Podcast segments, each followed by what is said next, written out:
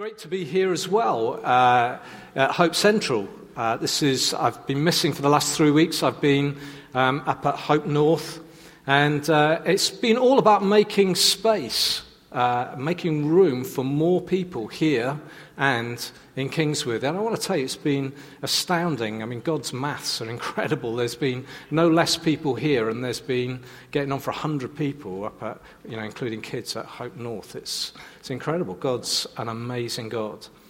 And this morning we're uh, unpacking the fourth in our series, Everyone's Invited. And this morning is Making Room Sunday. And uh, today we've deliberately, the meeting is going to be shorter. We're not having anything on the rest of the day. It's all about making space, making room for people around us in our communities. And uh, it's an opportunity for us to go out for a walk, for us to invite people over for coffee, to have people around for lunch. And so Annie and I are having two of our neighbours around for lunch. Uh, uh, uh when Hope North finishes, when I finish preaching there. And that's really exciting. It's going to be really good. But it's not just about a day, it's about making room for people every day.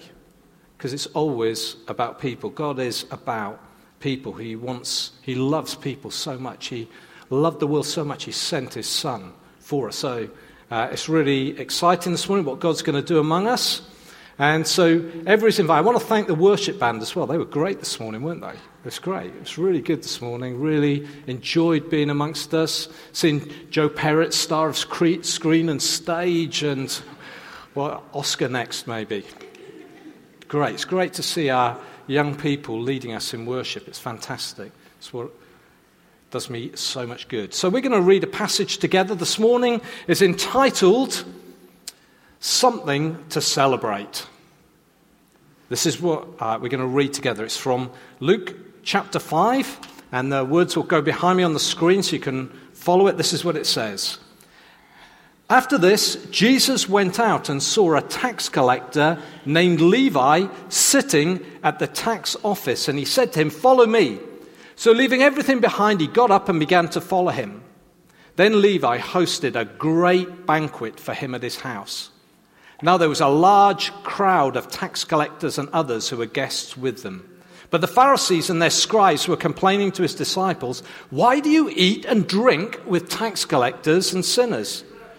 Jesus replied to them, It's not those who are healthy who need a doctor, but those who are sick. I've not come to call the righteous, but sinners to repentance. You know, this story has real resonance for me. Uh, I have a long standing friend uh, called Matthew. And uh, we're going to refer to Levi that, uh, that, uh, that, Luke refers to. His other name is Matthew. Um, uh, we're going to refer to him as Matthew. it's, a, it's a name that has resonance for me. Um, I first met Matthew when he worked as a taxman for the Inland Revenue. Um, and he too Matthew 2 had had a personal encounter with, with Jesus which had changed the course of his life. One night, around 30 years ago, he was desperate and he went into his bedroom and he cried out to God. He said, God, if you are real, reveal yourself to me. And God did. And in that moment, he knew there was a God in heaven and that he had sent his son Jesus for him. And Matthew became a follower of Jesus. The rest is history. Matthew still works in tax. He throws great parties, and he's still a follower of Jesus. And in three of the Gospels, we encounter Matthew. He was one of Jesus' 12 disciples. He wrote the first of our four Gospels that we recognize as the first of our four Gospels. It's named after him. Luke refers to his birth name, but for ease of reference, we're going to call him Matthew this morning. He, was, birth name was Levi, but we're going to call him Matthew because it's a name that we would uh, recognize. Lots of, maybe you've got friends called Matthew. And as the story opens, Matthew is at work. He's sitting at his toll booth. It was just another day at the office. He was collecting tax. probably on goods that were being brought through the territory controlled by Herod Antipas. Uh, Herod was representing, was acting for the Romans, was king put in place by the Romans, and taxation was lucrative. In fact, taxation is lucrative today. I want to tell you that tax is a good thing. You might not, uh, it might not immediately strike as a good thing, but tax in this country pays for our national health service. We have an amazing national health service. Pays for social services, pays for our schools, our education. I want to say tax is a good thing. And yet, it's like Marmite.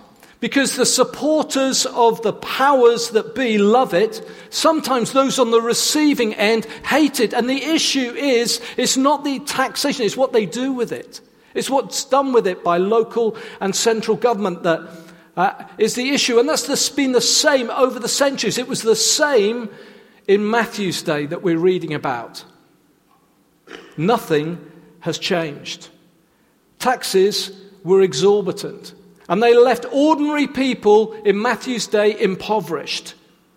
And so a career as a tax collector guaranteed to win you no friends, but it was cushioned by the fact that it would make you incredibly wealthy. Tax collectors were all tarred by the brush of being unprincipled and greedy. Their income came out of the commission they charged. They skimmed money off the top for themselves. And the more unscrupulous tax collectors took loads of money off the top. And no wonder ordinary people of the day despised them. They were the dregs of society. Matthew would have been on no one's Christmas card list. And the result for him was social alienation.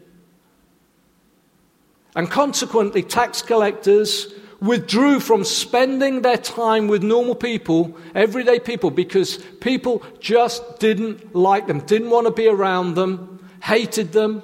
And so they withdrew to an enclave, their own little enclave, tax collectors. They became a strata of society on their own. The rich, the poor, and the tax collectors and sinners. And it's no different today.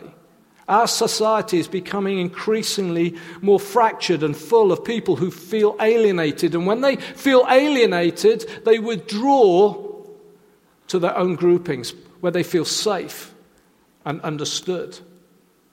And this is what makes what Jesus did all the more astounding. It was Jesus who took the initiative. He crossed over social boundaries. He charged right through, he drove a whole horse and cart through the social taboos of the day. He didn't really care what people thought because people were too important to him.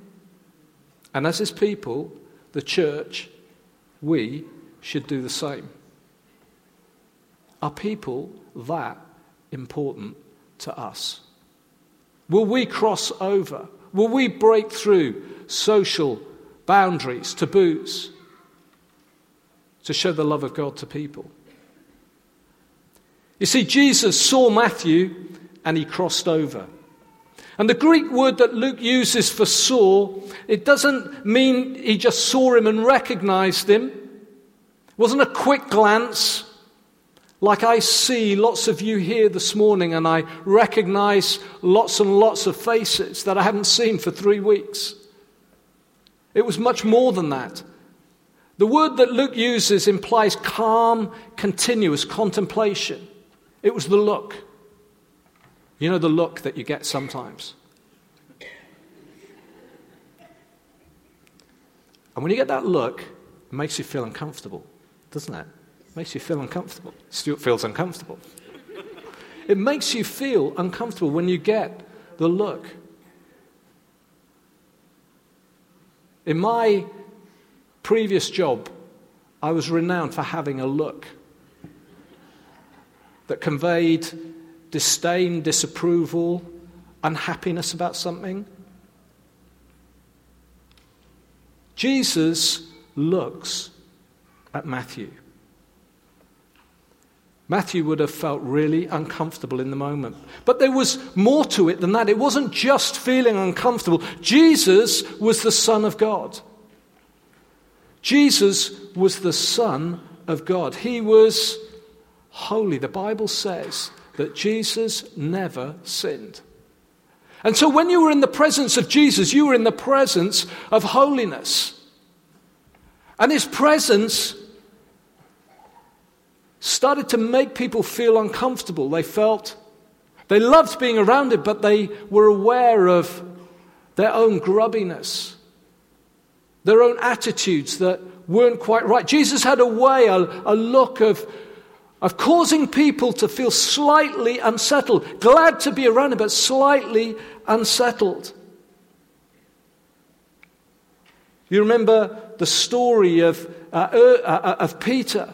Earlier in this chapter, Peter has been out fishing with some of his friends and they've caught nothing. And, and then Jesus is there and Jesus says, Throw the net out again. And, and, G, uh, and Peter says, Well, you know, he doesn't complain or moan and say, We've been fishing all night and caught nothing. He does what Jesus says. He throws the net out and they bring in this massive catch of fish. And in that moment, Peter knows that he's in the presence of God. In that moment, what does Peter say? Jesus, thanks for the fish. Can you tell me how to do it? He says, he falls on his knees and says, Lord, get away from me, I'm an unclean man. He knows he's in the presence of Jesus, the Son of God. Jesus' presence is a wonderful thing. But Jesus' presence makes us start to realize that we're needy. We're broken inside. We need help. We need a Savior. We need someone to rescue us from ourselves, and we can't do it. I'm sure Matthew would have thought, would have longed to get out of the situation he was in.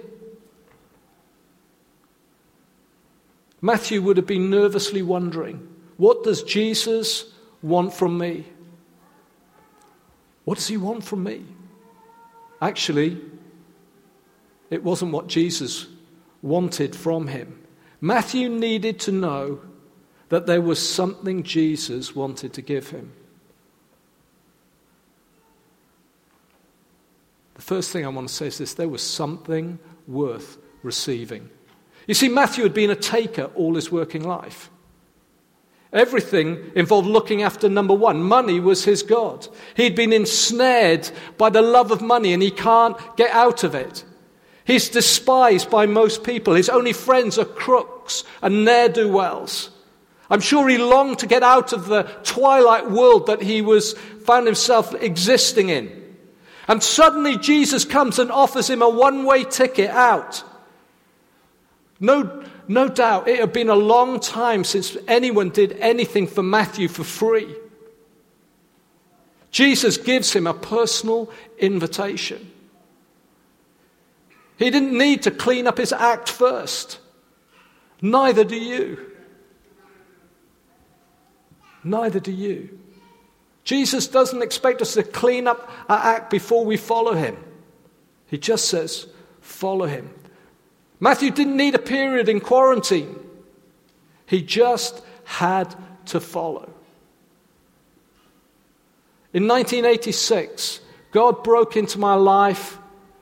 I was a mess. I was like that guy Matthew. I'd ruined my life. And in a moment, Jesus called me to follow him again. And for the last 33 years, I want to tell you it's the best thing that's ever happened to me. Jesus Christ has transformed my life.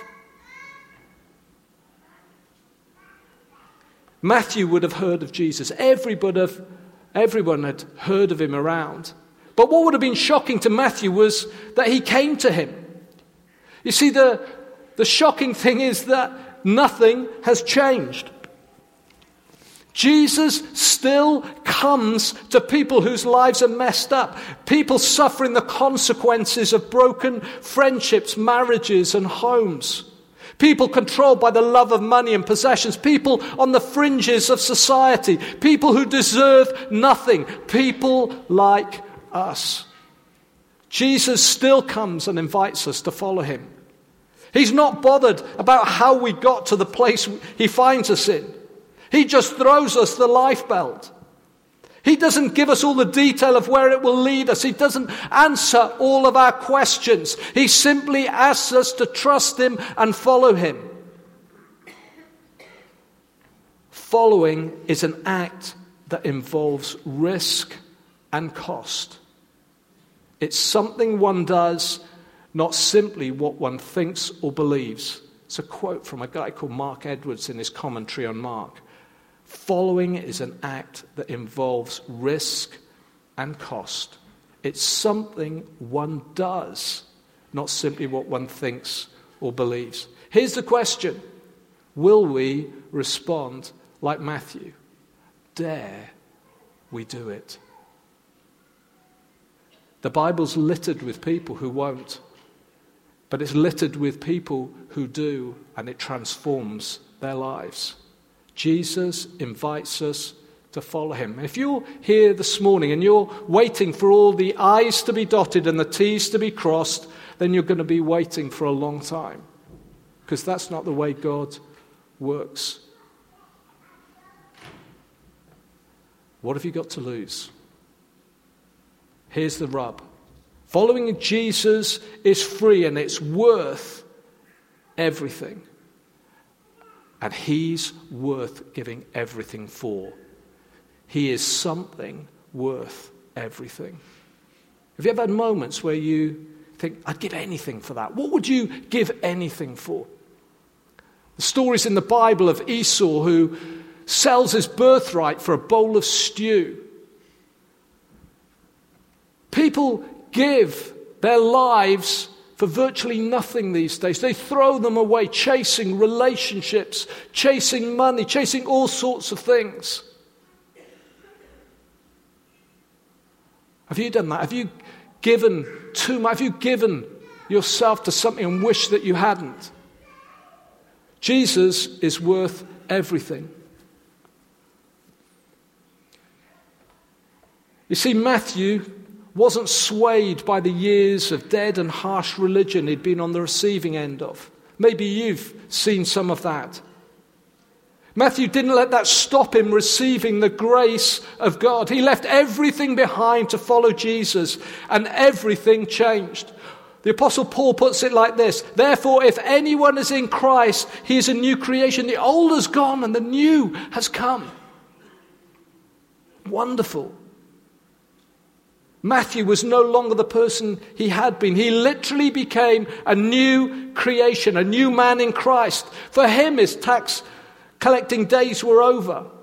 Later, we read of a guy in Luke chapter 19 called Zacchaeus. And Zacchaeus is another tax collector, and he has an encounter with Jesus. And we read about how his heart changes. We don't read that Zacchaeus stopped being a tax collector. We sometimes read that into the story, but it doesn't say that. But what we do see about Zacchaeus is it's a heart change. It isn't necessarily about stopping what you're doing, but it's about a heart change. And Zacchaeus says, I will give back to anyone I've robbed four times what I've taken. And I'm going to give half of what I've got, half of my wealth to the poor. See, there's something about when you become a follower of Jesus, there's a heart change. Actually, the money and stuff like that means less and less because He is everything to you, has no hold on you anymore. And so, followers of Jesus are generous and they give gladly and willingly. God wants you to be generous people. Over these years, since I've been following Jesus, God has, God has dealt with the, the love of money. I still have battles with it, but God stirs me to be generous. God stirs me to. So, whatever happens, whether it's an inheritance or whether it's money that I have the privilege of earning through the job that I do, I want to be a generous person. And Matthew was generous. He, he throws a party. Zacchaeus was generous. Something happens, something changes. Jesus says of Zacchaeus, salvation had come to his house. Following Jesus is not something we do for an hour, a day, a week, or a month. It's for our lifetime and beyond. Every day is an adventure of faith. And as we respond to Jesus' invitation, he changes our hearts so we can leave our old way of living behind. And followers of Jesus who've done that, they get baptized. That's why we baptize people. It's easy to say you follow Jesus, but baptism is a sign that you've left your old life behind. You associate with what Jesus did on the cross. When Jesus went to the cross and died for your wrongdoing, when the Bible calls sin, he was associating with you. He was taking the punishment that was rightfully yours before God. And he died on the cross and he was buried in a tomb for three days. And three days later, Jesus Christ rose from the dead. And when you get baptized as a follower of Jesus, you are associating with Jesus. You are associating with dying to your old way of life. And when you come out of the water of baptism, you are associating with the fact that you are raised to new life in Christ. The old has gone and the new has come. You are in Christ. That's why we baptize people. And I guarantee Matthew would have been baptized as a follower of Christ. Something worth everything. The third thing is this it was something worth celebrating. Jesus' invitation resulted in Matthew. He invites Jesus for dinner. He wants to celebrate what has happened. In fact, Luke tells us he threw a great party. The word feast that is used uh, in the NIV, it's used only in one other place, and it's in the context of a banquet where many people are invited. It was at a huge cost, and Matthew was paying the tab. He threw a huge party at his own expense. He knew he had something to be thankful for. Listen to the words of the father of the prodigal son in Luke chapter 15. The prodigal son has gone away from home, but he's come back home and he's disheveled and broken and messed up. And the father is so thrilled to see his son, even though he's squandered his inheritance. The father's so delighted to have him home that he throws a party. And this is what the father said. But we had to celebrate and be glad because this brother of yours was dead and is alive again. He was lost and is found. We had to celebrate. That's a picture of the gospel. God is so thrilled when we give our lives to Christ. It says there's rejoicing in heaven over one sinner, one person who turns to God, turns from his old way of life, turns to God. That could be you this morning. That could be you. God is thrilled. He wants people to come to know Him. He sent Jesus to seek out and save the lost. That's what Luke chapter 19 tells us. The scale of our thankfulness demonstrates our appreciation of what God has done in our lives.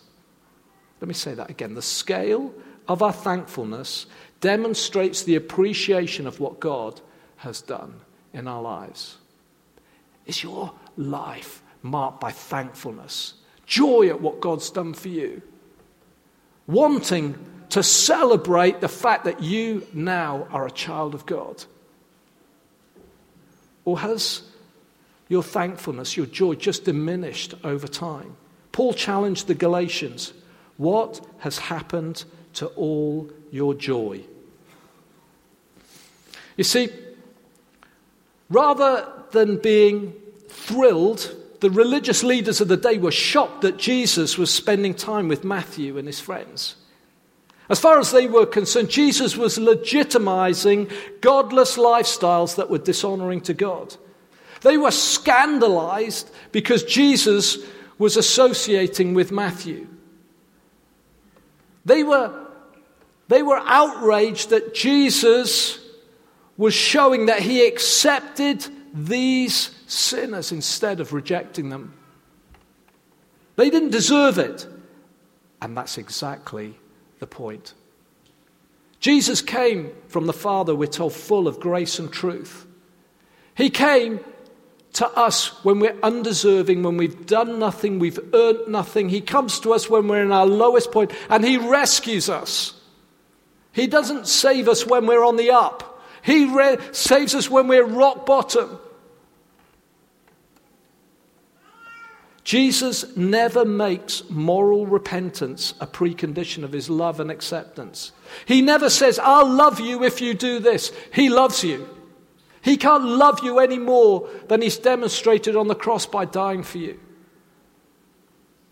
The Pharisees rejected Jesus. Matthew embraced him. The Pharisees stumbled over grace. Don't stumble over grace. Are there people that we write off as being beyond the pale? Are there people that walk through the door, would walk through a door on a Sunday that we would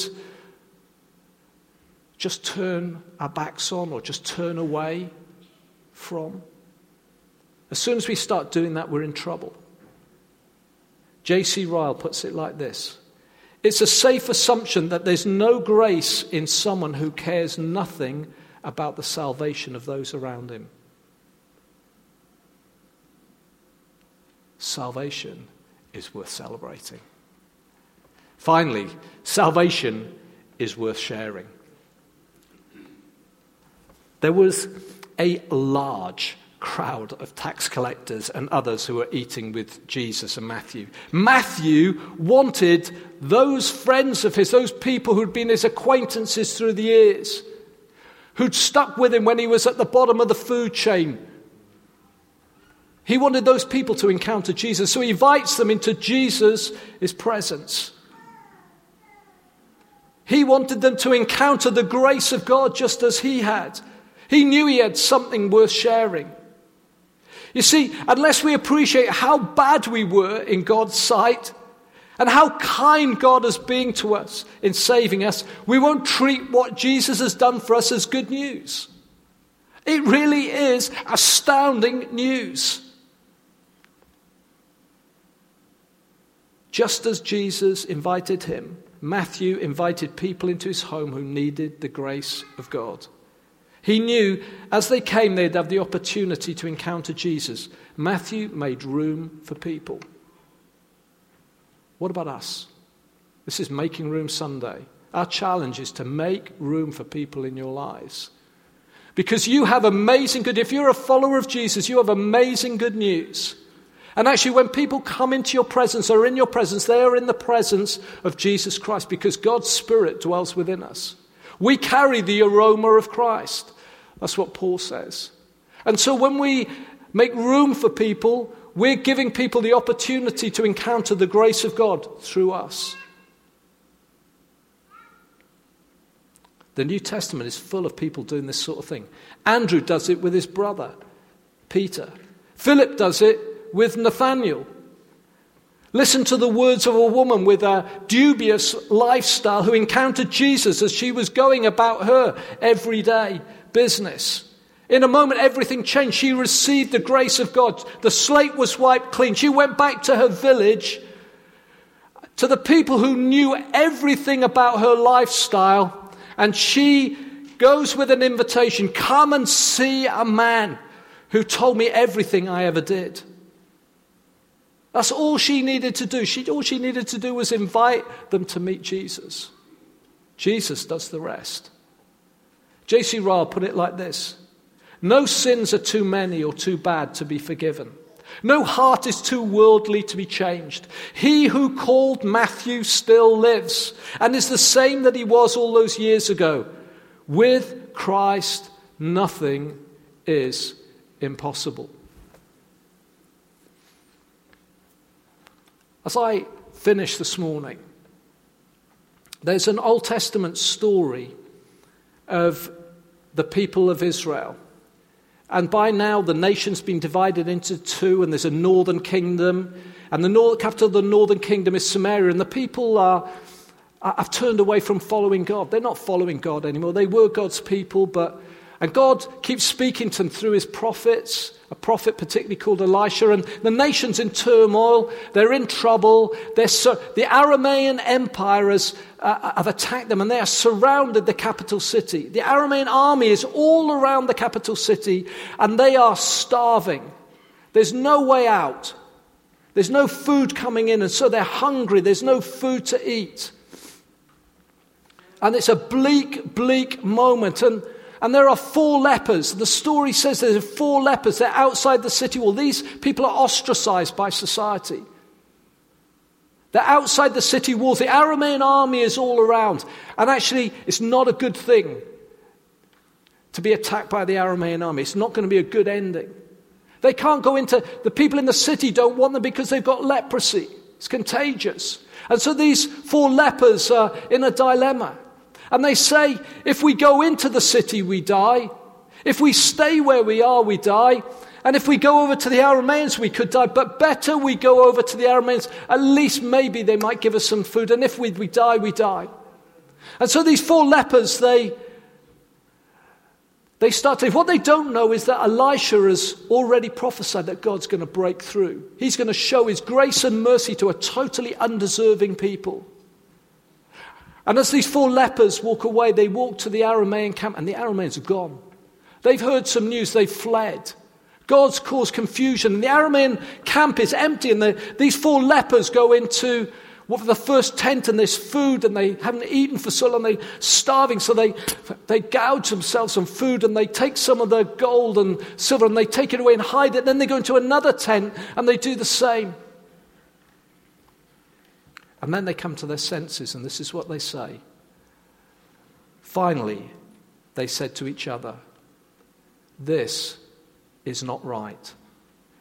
This is a day of good news, and we aren't sharing it with anyone.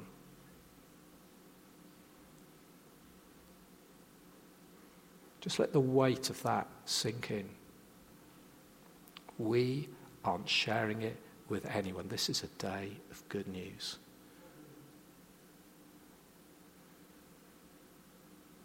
We were like those people, surrounded, no hope, slowly dying. And God broke in in His mercy and came to us and rescued us and provided us with a way out. It's a day of good news. God wants us to be a people who share it with others.